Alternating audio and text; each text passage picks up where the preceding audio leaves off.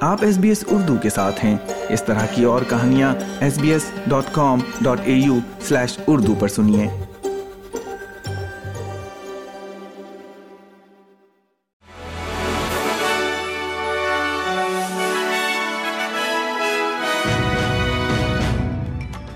السلام علیکم۔ آپ سن رہے ہیں ایس پی ایس اردو اور میں ہوں افنان ملک۔ آج کی تازہ ترین خبروں کے ساتھ۔ سب سے پہلے شہ سرخیاں۔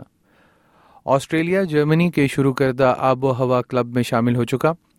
وکٹوریا پولیس نے انیس سو چوراسی کے قتل کو حل کرنے کی کوشش میں ایک ملین ڈالر کے انعام کی پیشکش کی ہے۔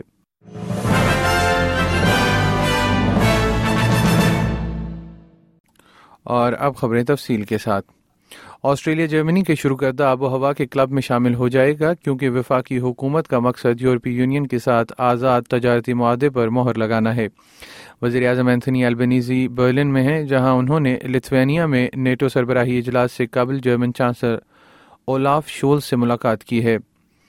حکومت یورپی یونین کے ساتھ آزادانہ تجارتی معاہدے کے لیے مذاکرات کو حتمی شکل دینے کے لیے اہم بات چیت کر رہی ہے، جو تعطل کا شکار ہے۔ مسٹر البنیزی کا کہنا ہے کہ عالمی غیر یقینی صورتحال کے وقت آزاد تجارتی معاہدہ آسٹریلیا اور یورپی یونین کے درمیان اقتصادی روابط کو مضبوط کرے گا۔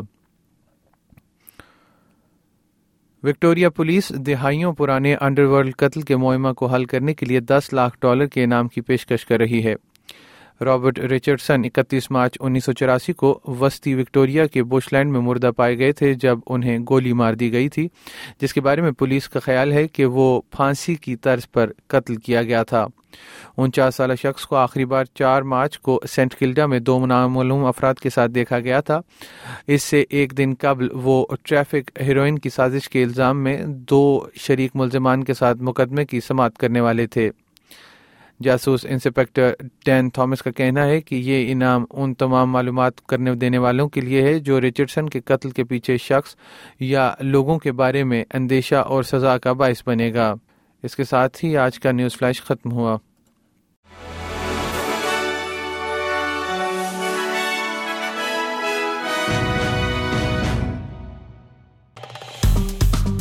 لائک کیجیے شیئر کیجیے تبصرہ کیجیے فیس بک پر S B S Urdu follow کیجیے